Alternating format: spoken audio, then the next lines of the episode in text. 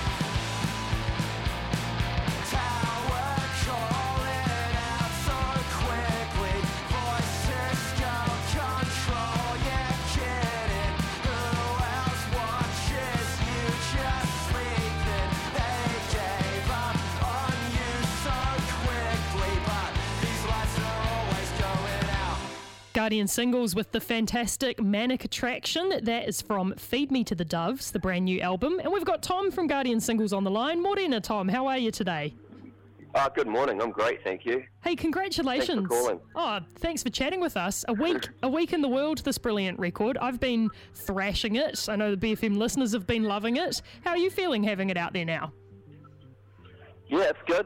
A little surreal because we had it kind of ready to go for a long time, and uh, and we had the songs for a little bit longer than that, even. So it's yeah, it's a nice feeling to have people responding to it the way they are. I guess. Yeah, it's Um, yeah. It's really cool to see. I, I feel like for people who maybe aren't totally familiar with the whole um, lineage of Guardian singles, you guys used to be a summer only project where um, the, you know various members of the band returned from overseas, like Fiona coming back from the states, and you'd play uh, a bunch of summer shows. So I imagine that it has been quite a, a while in the in the creation to get to this point. How, how's how's the sort of live the land at the moment with the current lineup and the and the vibes you're working with? I mean, I think our music's always been more wintry anyway and Yeah. colder, so it, it suits me. Um, current vibe's good. Uh, we're about to start our tour in a month. Um, we have just, you know, for the album stuff. We're actually playing at Wine Cellar in a couple of weeks with uh, a band called Bad Taste down from Pōneke. Um, that's Alphabet Head and an MC called Young Ghosts. I haven't seen, haven't caught them live yet, but know David's other projects, and he's an amazing guy. Um, like all from All Seeing Hand and stuff. Um, so we're playing, yeah, we're playing with them in a couple of weeks. Looking forward to that. We're going to do an in-store at Flying Out. Oh, cool. I think I can say. I think I can announce that now. Yeah, we'll be doing that on Saturday. That's the seventeenth, and yeah, um, no, just kind of getting together to you know hit the road and stuff. Um, everyone's feeling pretty confident about it. We've played a couple of times. We played with Greco Romank, and um, we did our own show a few weeks ago at Whammy Back Room, and just kind of pretty. I'm yeah, pretty pretty keen to get out and, and Yeah. do it again. Um, It's a because I really love it.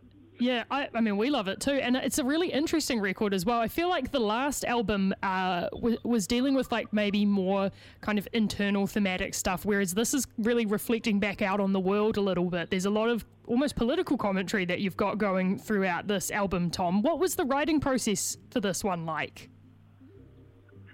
I mean, I guess it's sort of just uh, stuff that I was seeing around me, but it's sort of put through quite an immature food processor in my head. and it's kind of like, yeah, a lot of the time sort of scrawled out cartoons. I mean, I think that I think that the first record was sort of like that as well. I was just probably a bit more self-conscious and shroud stuff in layers of kind of inaccessible, like either metaphors or just like making it make it like willfully difficult to kind of really get what I'm on about. And it's, it's kind of like a it's like a confidence thing. I think sometimes as far as writing, um, I think that yeah, with this stuff, they're kind of like a collection of postcards, I suppose. Yeah. And there's some different characters involved um, that I sort of created. Like um, some of them are fairly sort of nightmarish, but in some ways, I'm trying to empathize with a completely absurd point of view that I otherwise wouldn't agree with. And that, if that makes any sense. Um, it, that Yeah. probably doesn't, but it's kind of, um, yeah, I also wasn't really setting out to make like folk music either. Like, it's not my goal to be like a political, like a political band. I mean, sometimes I think the bands with the actual best politics make just the absolute worst music Yeah. um, and, and and it's like it's not to say that people with terrible politics make good music, but um, yeah, I, I get I guess I try to. It, it was just yeah, it was just kind of almost like I saw this movie being made around me in Yeah. real time, or people thinking they were in a movie rather.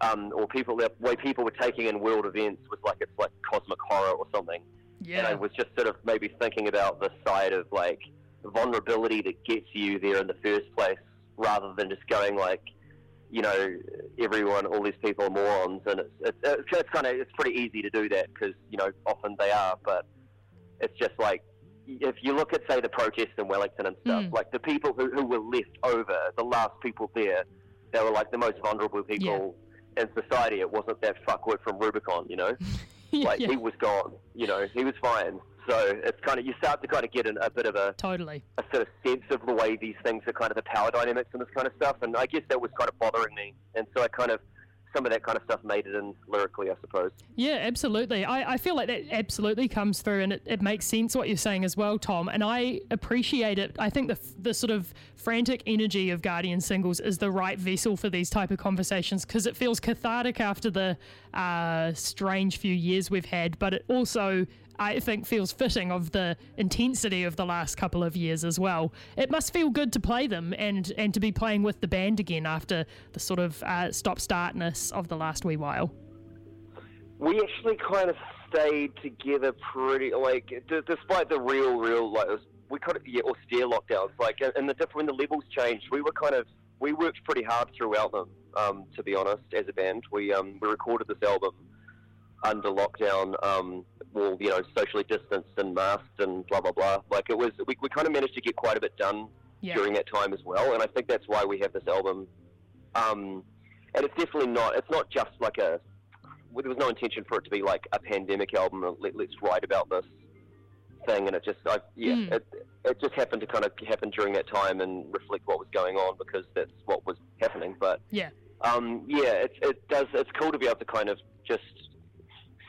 I don't know. There was there was never really a normal for us anyway. Like we, we just had um, a lot of stuff. Like a we got our we got our record label came to us during that time, and a lot of stuff actually good stuff happened for us. So it was like a a little kind of dopamine hit that was like the band was doing.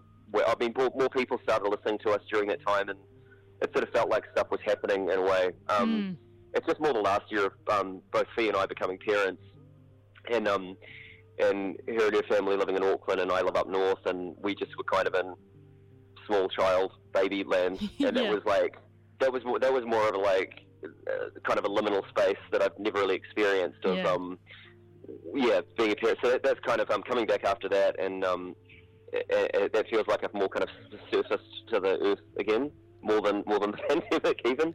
Yeah, But yeah. I, I want to ask you, Thom, about the amazing video for Manic Attraction because we haven't talked about that and it's stunning. Tell us about the process of, of this animated masterpiece coming to life. Well, the process is one guy in a room for six months doing it by hand. Incredible. That's pretty much it. Like, there's no, there was no shortcuts. There was no like AI kind of algorithm program that helped him do it. It wasn't Midjourney. It's like he just did that by. hand. I mean, yeah, it's. Um, I, I, I mean, I think that it's probably not too far away that that could be achieved with different kinds of programs or whatever. But for now, it was. You know, we looked at different ways to do the animation, and it's just um to get that certain look and the feel to it. We wanted something kind of rough and sort of handmade feeling, but Mm. sort of psychedelic and um, kind of not too. Um, ah, I, you know, I, I liked it being a bit delirious feeling and stuff. And we still, Yeah. we, when we kind of made it come up with the concept, Luke was just like, "I'm just going to animate the whole thing. What do you guys reckon?" I was like, "Yeah, well, I think that's amazing."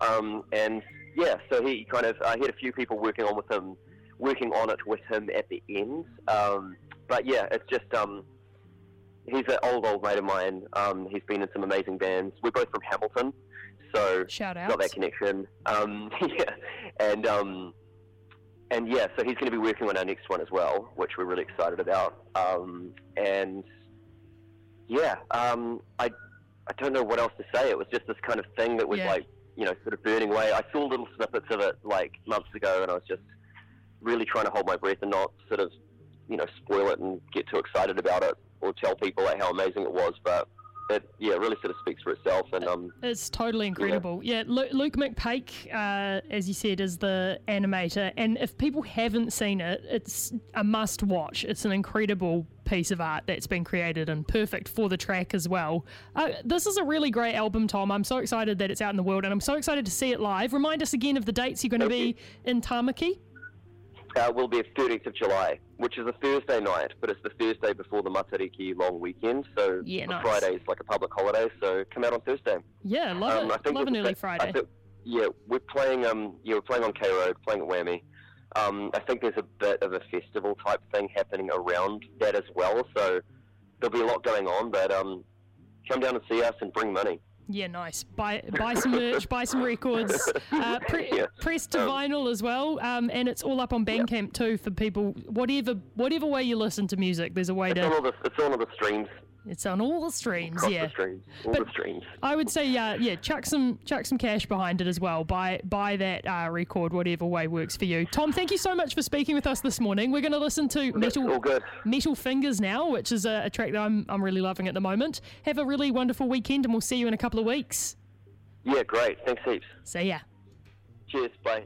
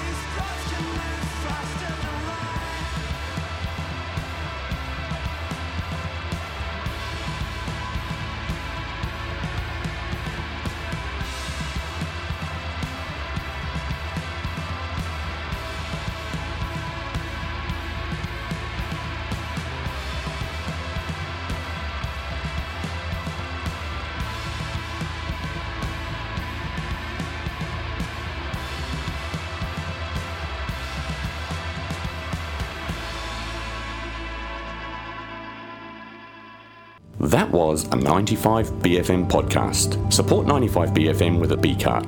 Go to 95BFM.com slash sign up.